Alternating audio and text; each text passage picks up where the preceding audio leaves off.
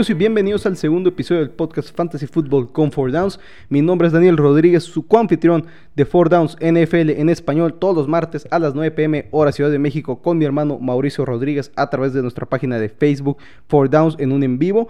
Y este es el segundo episodio, como les digo, de Fantasy Football con 4Downs y de este nuevo proyecto en el que tengo para poder hablar con ustedes un poquito más y cubrir más lo que es el Fantasy Football. Yo como fiel seguidor de la NFL soy un gran amante del Fantasy Football y creo que hay mucha gente que tiene algunas dudas respecto a este de esta modalidad de seguir la NFL y para eso existe este podcast para ayudarlos a entender un poquito más este hermoso deporte. Nos encuentran como siempre en nuestras redes sociales 4Downs en Facebook, 4Downs MX en Instagram y mi cuenta personal de Twitter arroba Hans Patino que es H A N S P A T I N O. Como estamos iniciando la temporada no hay mucho no hay mucho de qué hablar, de qué jugadores deberías de ir por ellos y demás. Acaban de pasar los drafts. Personalmente tuve cuatro drafts consecutivos el día domingo, tres ligas con nuestros amigos de Four Downs y una liga que ya tiene 10 años de historia, una liga con unos amigos. Yo entré, me parece que en el noveno, en el segundo año, ya tengo nueve años en esa liga y es una de mis favoritas. Así que en este programa vamos a hablar de consejos del inicio de la temporada y cómo manejar tu roster, porque ya hablamos de qué tips de cómo hacer tu roster, cómo seleccionar jugadores en el primer episodio, pero les voy a ayudar en cómo deberían de manejar su roster durante la temporada regular. Voy a hablar también de un jugador de las posiciones de coreback pateador, perdón, coreback corredor, receptor y ala cerrada que creo que pasaron desapercibidos, al menos en mi opinión, cuando estuve haciendo mis drafts. Y voy a hablarles de mi equipo favorito, los cuatro que armé, porque realmente hay uno que me pareció espectacular. Así que entremos primero que nada lo que son los consejos del manejo de roster en la temporada.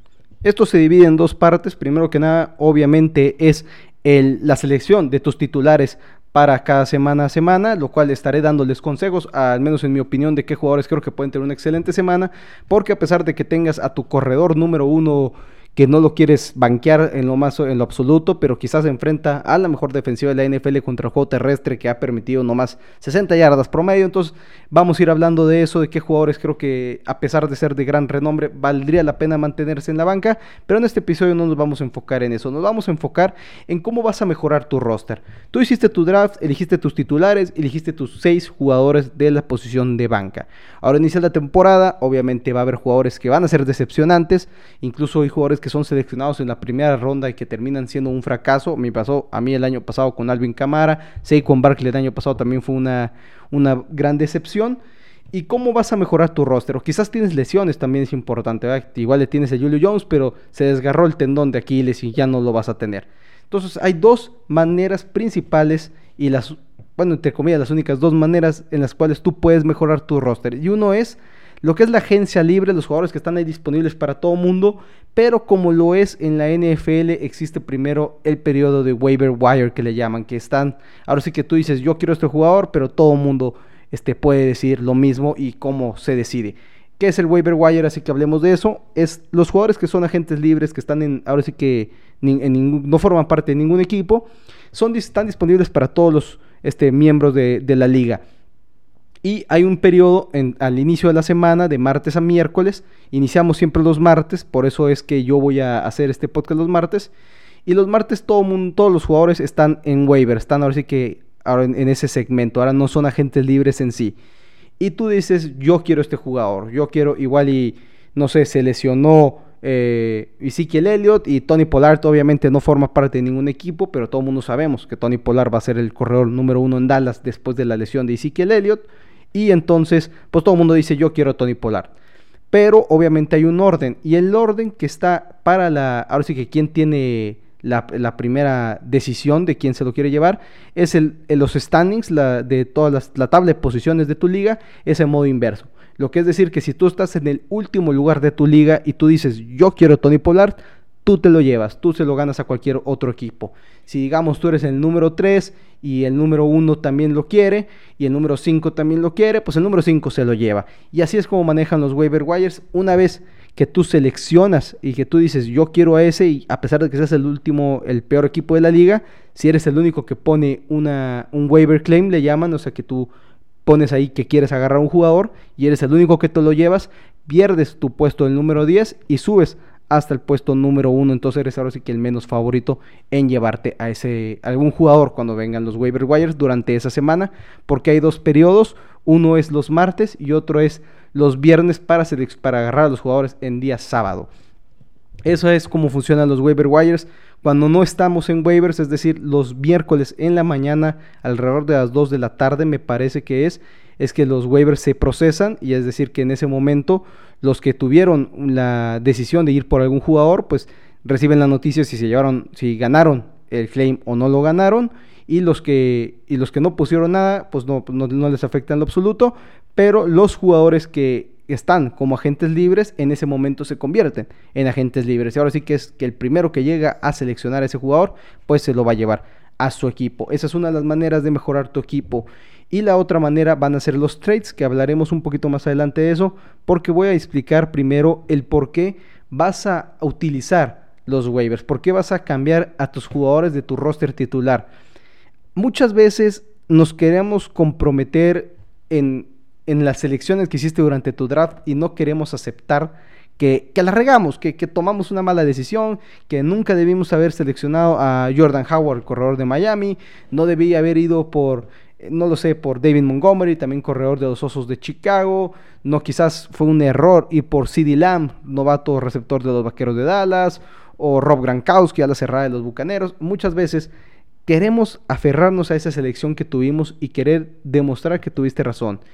Y creo que eso es uno de los grandes errores que pasan en el fantasy fútbol. Cuando el jugador no está produciendo, ya lleva tres semanas consecutivas sin producirte, mínimo, mínimo, mándalo a la banca de tu equipo, intenta con otro jugador. Y si simplemente él sigue sin producir, deshazte de él, córtalo y selecciona un jugador más de los que están ahí disponibles para todo el mundo, porque al final de cuentas nunca te va a terminar de generar puntos y es, es importante darnos este, esa, es tomar esa decisión. Otra de las razones por las cuales irías por jugadores dentro de los waivers es por lesiones, como ya comenté anteriormente. Si se te lesiona, si tú tienes a Ezekiel Elliott y se te lesiona, pues automáticamente te conviene ir intentar seleccionar a Tony Pollard. O quizás tienes a Tevin Coleman y Raheem Mostert está ahí disponible, pues vete por Raheem Mostert. O no lo sé, es, es esa manera de estar intentando mejorar tu equipo, intentando tener esos planes de contingencia. Oye, se lesionó el coreback número uno, pues bueno, voy por otro coreback. Se me lesionó mi el receptor número uno, se me lesionó, no sé, Julio Jones. Y obviamente Calvin Ridley lo va a tener algún jugador, pero te das por el receptor número 3. O quizás Austin Hooper a la cerrada está ahí disponible. No, perdón, Hayden Hurst es el la cerrada de los Falcons de Atlanta. Es otra de las razones por las cuales utilizaría los waivers, que es para recuperar a tus jugadores lesionados y tener un roster más competitivo. Y hablando de la misma manera de ese tipo de lesiones, vamos a hilarlo. Bueno, no, primero la, los tomaré, la, porque esto ya sería para hilarlo con lo que son los trades, así que primero que nada hablemos de la tercera opción, de por qué los waivers este, son importantes. Tú tienes jugadores bancas que por alguna razón están en tu banca y quizás el que seleccionaste con tu penúltimo pick es el receptor Jerry Judy de los Broncos de Denver. Y está haciendo una decepción al inicio de la temporada, pero mientras tanto, Jalen Rigor, receptor novato de las Águilas de Filadelfia, está teniendo muy buenas actuaciones, está teniendo una excelente temporada regular. Entonces, pues puedes hacer ese tipo de cambios, cambiar jugadores banca por otros porque pues al final de cuentas están en tu banca para una contingencia que se lesione alguno de tus titulares o que uno de tus titulares tiene un muy mal enfrentamiento para él en dicha semana y lo quieres cambiar por uno de esos bancas. Siempre estar haciendo ese, ese cambio, esa rotación en tu banca es muy importante. También es importante a veces que tus jugadores banca están ahí también para no solo reemplazar a tus lesiones o a tus jugadores con malos enfrentamientos, sino que cuando tus jugadores titulares tienen semanas de descanso, andas buscando una manera de, reemplazarlos con tus bancas. Entonces digamos que tienes un banca que su semana de descanso era la número 7 y tú estás en la semana número 6 y no lo sé, es un receptor, vamos a ponerle otra vez el nombre Jalen Rigor, lo tienes ahí nomás por si acaso, pero, ¿qué crees? La semana de descanso de Jalen Rigor es la semana número 7, la semana número 8, una semana en la que uno de mis receptores titulares también descansa, entonces voy a necesitar tener otro pues te puedes deshacer de Jalen Rigor de una vez y agarrar a Justin Jefferson, receptor de los vikingos de Minnesota, quien su semana de descanso fue la semana número 4. Entonces ya sabes que ese jugador banca va a estar disponible a lo largo ya del resto de la temporada.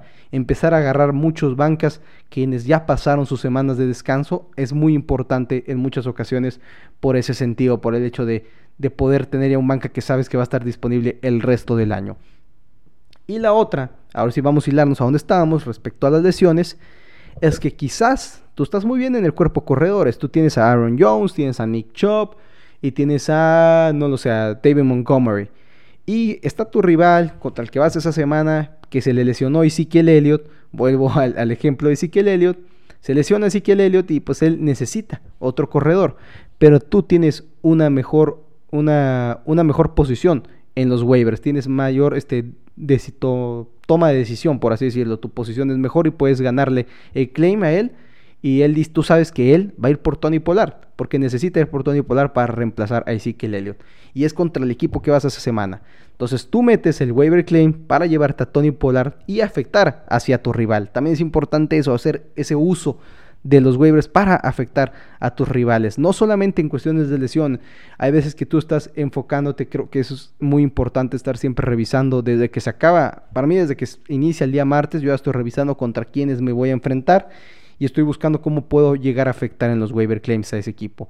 Quizás el otro equipo sé que no tiene jugadores lesionados, pero que sus titulares están en semanas de descanso y sé que va a ir por un receptor porque necesita otro receptor para poder pelear contra mí esa semana. Y quizás yo no necesito a ese receptor que creo que es el mejor disponible, pero pongo el claim solamente para poder quitárselo y ganárselo y tener yo quizás un enfrentamiento más sencillo en esa semana que se viene. Y para esto también es importante que quizás tú no vas contra el equipo que tiene a Ezequiel Helio lesionado, pero tú te llevas a Tony Pollard sabiendo que ese equipo lo necesita y ahora entras a lo que son los tres. Le dices, oye, pues sí, me lleva a Tony Polar como la béisbol, así que ahora necesitas, sé que lo necesitas, sé que lo quieres, pues yo necesito mejorar mi posición de ala cerrada y tú tienes un mejor ala cerrada que el mío y empiezas ahí la negociación y me lleva a una de las partes más importantes y creo que más afectan a una liga de fantasy fútbol y es el hecho que mucha gente le tiene miedo a hacer intercambios. No lo sé por qué, muchos se cierran demasiado a eso, creen que, no, que el otro equipo los está, se los está transeando, se los está haciendo locos y que está dándoles una oferta que es muy favorable para ellos y que te afecta mucho a ti. Y creo que muchas veces no, no es del todo cierto y creo que hay que quitarse ese miedo que en el fantasy fútbol existe mucho y hay que ser activos en los trades, hay que siempre estar buscando mejorar tu equipo. Porque tú drafteaste a tus titulares, drafteaste a tus bancas para sustituir a esos titulares en sus semanas de descanso y demás. Pero quizás tenías a Christian McCaffrey que descansa en la semana número 5, por así decirlo. Ya pasó la semana número 5, entonces pues quizás tienes cinco corredores en tu, en tu equipo y, no los necesitas ya, ya no necesitas a cuatro realmente para una rotación constante ahí. Así que puedes empezar a deshacerte de ese quinto corredor y buscas equipos que necesiten corredores para para poder mejorar alguna otra posición de tu equipo. Quizás tu ala cerrada no está, no está haciendo los números que quieres, quizás tu coreback está siendo un poquito decepcionante, no lo sé, vas a empezar a buscar ese tipo de cosas. Al final de cuentas, creo que también es importante enfocarse en que no importa tener la mejor banca disponible del fantasy fútbol. Muchos se enfocan a tener quizás muchos receptores que son medianones y que son, o sea, que son medianamente buenos, pero que ninguno es top 10 en la liga no, no te conviene tampoco hacer eso, te conviene realmente quizás cambiar a dos de esos cuatro o cinco receptores que tienes muy buenos por uno excelente receptor como lo podría ser de Andrew Hopkins y empezar a hacer eso.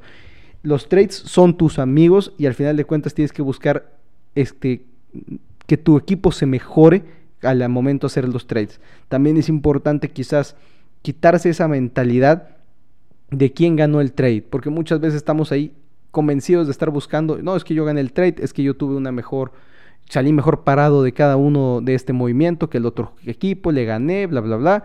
Y realmente no importa si le ganaste el trade o no le ganaste el trade. Lo que importa es que tu roster esté mejor después de hacer ese intercambio. Si tú necesitabas un receptor y el otro equipo necesitaba un corredor, pues los dos ganan. Y no importa si acaso él se fue un poquito mejor, porque quizás el valor que él obtuvo es, es más alto que el que tú obtuviste pero lo que importa es que tu roster es mejor, que tu roster lo mejoraste. Sí, quizás tienes que deshacerte, deshacerte perdón, de Nick Shop como tu corredor número 2, pero porque tú no tienes un receptor número uno, no tienes un receptor número dos y tres y necesitas mejorar esas posiciones y quizás detrás de Nick Chubb tienes a Ronald Jones y tienes a David Montgomery, quienes podrían ser muy buenos corredores número dos y tres en tu equipo, entonces no importa si el otro equipo se llevó mejor valor siempre y cuando tu equipo haya mejorado. Es importante siempre buscar eso, no solamente querer ganar el trade, sino que tu equipo mejore. Otras cosas importantes en los trades es que muchas veces pierden mucho el tiempo la gente negociando con equipos que, que no, no, están interesados en, en, lo que tú puedes ofrecerles. Digamos que tú necesitas un ala cerrada nuevo y tienes a Raheem Monster, corredor de los San Francisco 49ers. Ahí lo tienes ahí disponible y lo quieres intercambiar de equipo, no vayas a buscar intentar cambiárselo a un equipo que tiene a Aaron Jones y Derrick Henry como corredores titulares y que nomás tiene un ala cerrada y estés aferrado a llevarte a ese ala cerrada con el que cuenta ese equipo. Porque normalmente te va a decir que no, porque él no le interesa un corredor y deshacerse de su ala cerrada titular. Así que cuando ustedes estén buscando deshacerse de algunos de sus jugadores, ya sea titulares o banca, busquen ofrecérselos a los equipos que tienen una necesidad en esa posición. No llegues a ofrecerles a un receptor como lo puede ser Julian Edelman, a un equipo que tiene a Devante Adams y Michael Thomas, porque Edelman prácticamente nunca va a figurar en ese equipo, porque es, Devante Adams y Michael Thomas van a ser los titulares y a ese equipo no le va a interesar quizás Julian Edelman. eso es importante también de, de estar enfocándose. Pero como siempre les digo, no tenerle miedo a los trades y utilizar los waiver wire claims para su mayor beneficencia. Realmente ser activos es lo que te va, de, te va a separar del resto. El draft es un muy buen punto de inicio, obviamente creo que es una de las cosas más importantes, pero los equipos que son más lentos y que son más menos activos en lo que son trades y estar cambiando su roster a lo largo de la temporada, por lo regular son los que salen peor parados. Ahora pasamos rápidamente a lo que creo que son unos jugadores que pasaron desapercibidos durante estos drafts. Es lo que yo vi. Realmente quedé sorprendido que pocos equipos se tomaran un riesgo en estos jugadores. Y uno de ellos, iniciamos con la posición de coreback y es el coreback Kirk Cousins del equipo de los vikingos de Minnesota. Creo que hay un pensamiento que por la salida de Stephen Dix, ese equipo y Kirk Cousins en general va a tener peores números en la campaña del 2020. No creo que sea el caso, creo que va a tener una muy buena campaña, creo que tiene buena, pues, este, una buena rotación en sus receptores. Creo que Dalvin Cook es un excelente corredor para ayudar a su coreback. Y en fin, es un equipo muy completo. Los, los alas cerradas, Irv Smith y Kyle Rudolph, creo que son muy buenos jugadores también. Y creo que muchas veces es porque se enfocaron demasiado en, al inicio de las ligas en llevarse a jugadores como lo Patrick Mahomes y Lamar Jackson, Deshaun Watson, Russell Wilson. Y como yo les dije en el primer episodio y lo sostuve en mis tres drafts, en mis cuatro drafts de este, de este domingo, tres de ellos en los cuales estoy con seguidores de Four Downs. No, no selecciono corebacks temprano y creo que Kirk Cousins fue un, excelente valor en la posición de coreback muy tarde en el draft, aproximadamente la décima onceava ronda. Hay ligas en las cuales Kirk Cousins está disponible para que puedas seleccionarlo todavía como agente libre. La posición de corredor, me voy a ir con el corredor Sonny Michel de los Patriotas de Nueva Inglaterra.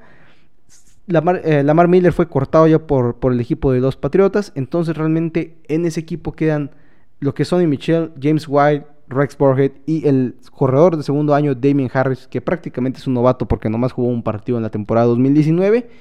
Y sí, creo que Sonny Michel viene con sus, con sus riesgos de ser un corredor con problemas de, de rodillas y de lesiones, pero al mismo tiempo tiene una, un valor en el que te lo pudiste haber en la penúltima ronda o en la ronda número 2, algo por el estilo, como en tu cuarto quinto banca y tiene el potencial de ser un corredor top 20 en la, en la temporada. Si recupera el nivel que tuvo en la campaña de novatos, que está ahí, el, el, nivel está ahí, solamente es que se mantenga sano, entonces podría ser un excelente corredor esta temporada y creo que fue raro que pocos equipos tomaran el riesgo con un corredor como lo es Sonny Michel. Por bueno, no por último, pero nos pasamos a lo que es receptor y creo que Nicole Harman, receptor de segundo año del equipo de los jefes de Kansas City, el equipo campeón.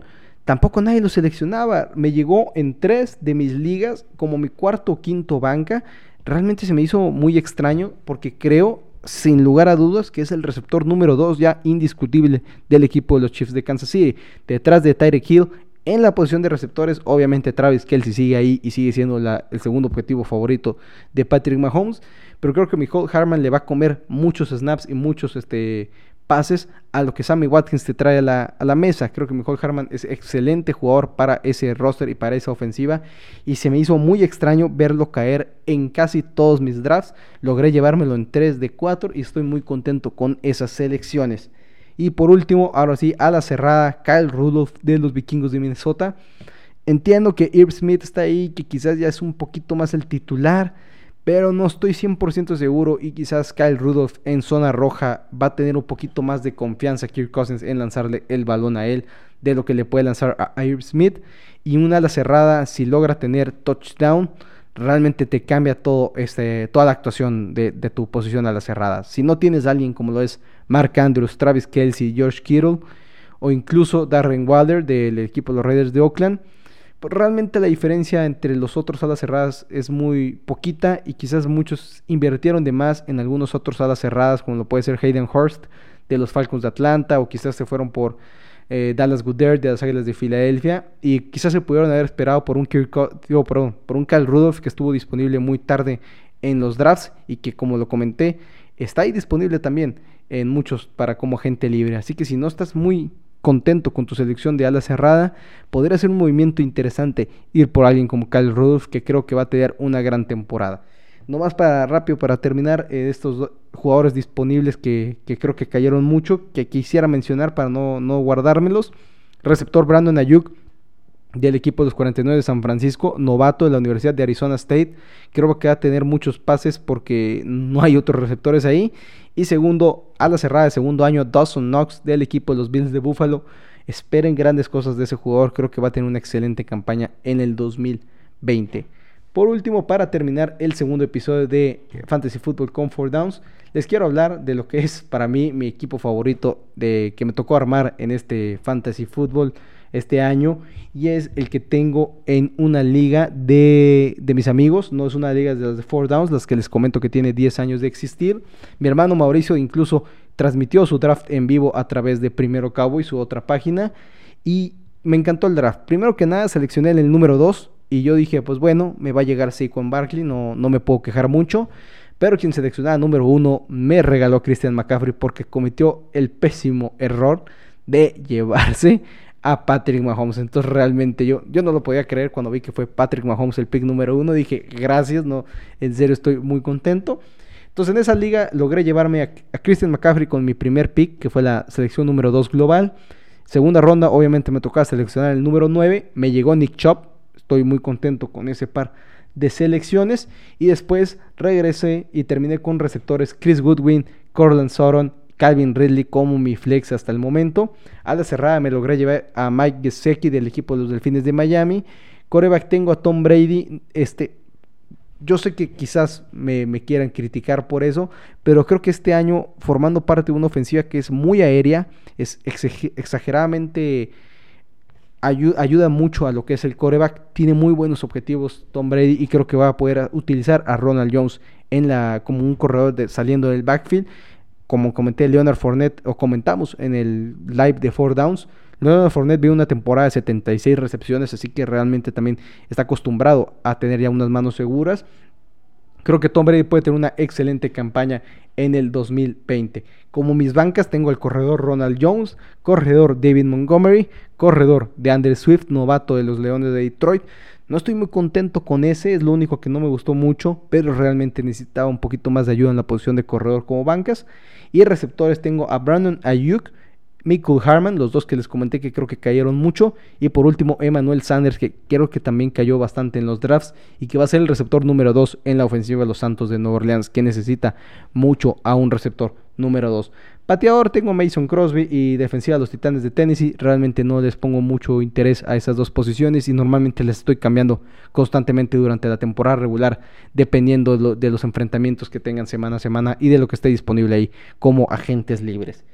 Eso sería todo por este segundo episodio. Nos escuchamos el próximo martes. Ahora sí, ya analizando las mejores actuaciones de la primera semana de la NFL para Fantasy Football, diciéndoles qué jugadores se perfilan como buenas adquisiciones de agentes libres. Lamentablemente, seguramente vamos a tener algunos jugadores disponibles en la agencia libre para sustituir lesiones porque pasan todas las semanas. Por lo regular hay una o dos lesiones en la NFL y eso es, es lo único malo de este deporte, pero al final de cuentas sucede. Así que nos escuchamos el próximo martes. No duden en suscribirse al programa, denle like a nuestras páginas en Facebook y dense una vuelta a mi Twitter personal si les agrada. Ahí me pueden encontrar para hablar de fútbol americano o hablar de lo que sea. Muchas gracias por escucharme y nos escuchamos el próximo martes.